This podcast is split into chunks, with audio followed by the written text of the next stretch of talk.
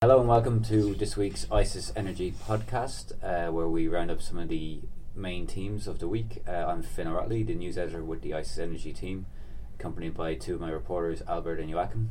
Uh, this week we're going to concentrate a little bit on European changes that are going to make, uh, in theory, cross-border trading a little bit easier. One significant change is coming in Britain. Albert, do you want to tell us a little bit about that?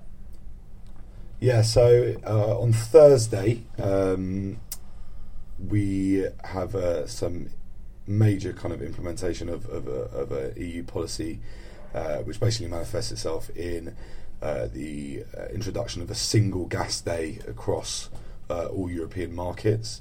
Um, so this is quite interesting because it will essentially mean, you know, from you know Lithuania through to Britain, we're going to have one single nomination period, uh, and so this comes into force on Thursday. It's a particularly big issue in Britain, uh, obviously the NBP being the, the, the, biggest gas market, and it's now uh, so on Thursday. Will the gas day will start at uh, 5 a.m. London time uh, for the first time, and what that also means is that on the Wednesday we have a 23-hour gas day. Um, so it's a big kind of singular moment of transition for the, the, the market, certainly in Britain, because there's going to be a, a, kind of raft of uh, of kind of di- slightly kind of different nomination procedures and stuff that are going to have to go through.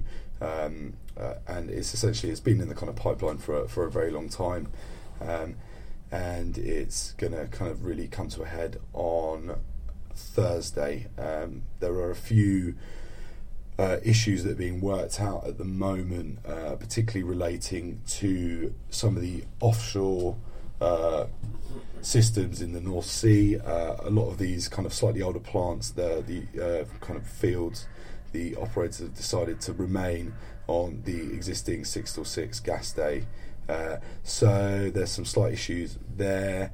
they're going to basically kind of be working through some of the number of code mods in the coming months. Okay, so I mean, is, do you think industry is generally ready? You say they're still working through. It seems to me, you know, if, if it's coming on Thursday, it's quite a it's a short few days. Well, yeah, no, I think I think most generally most people are, ready. This has been you know on the cards for about two or three years now. Uh, it's, it's, it's not a surprise uh, to the market, um, and also you know there's been a quite lengthy and substantial kind of consultation process. So I think mostly people are. Um, you know prepared for it. Uh, what that means is very popular is is, is, is another issue. Obviously. Okay.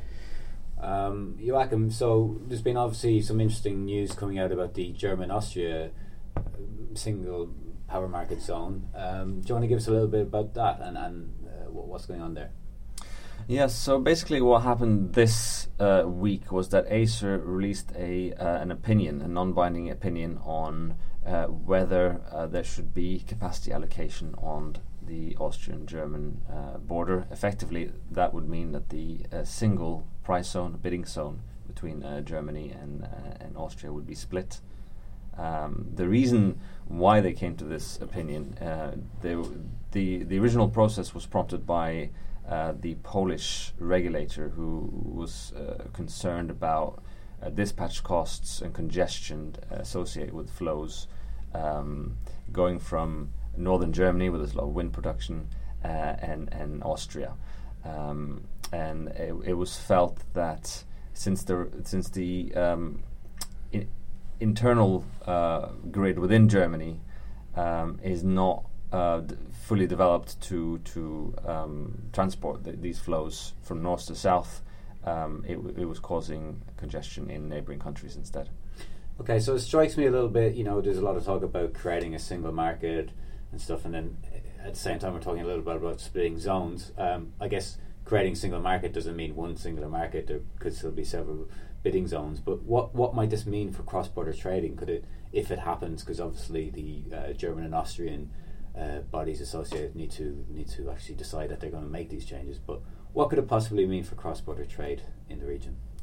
Yeah, so the Austrian regulator is very much of the opinion that this is contrary to the, the concept of a, of a single energy union. Um, they have uh, concerns about uh, less competition, less liquidity on their market, and um, and big players uh, dominating smaller markets.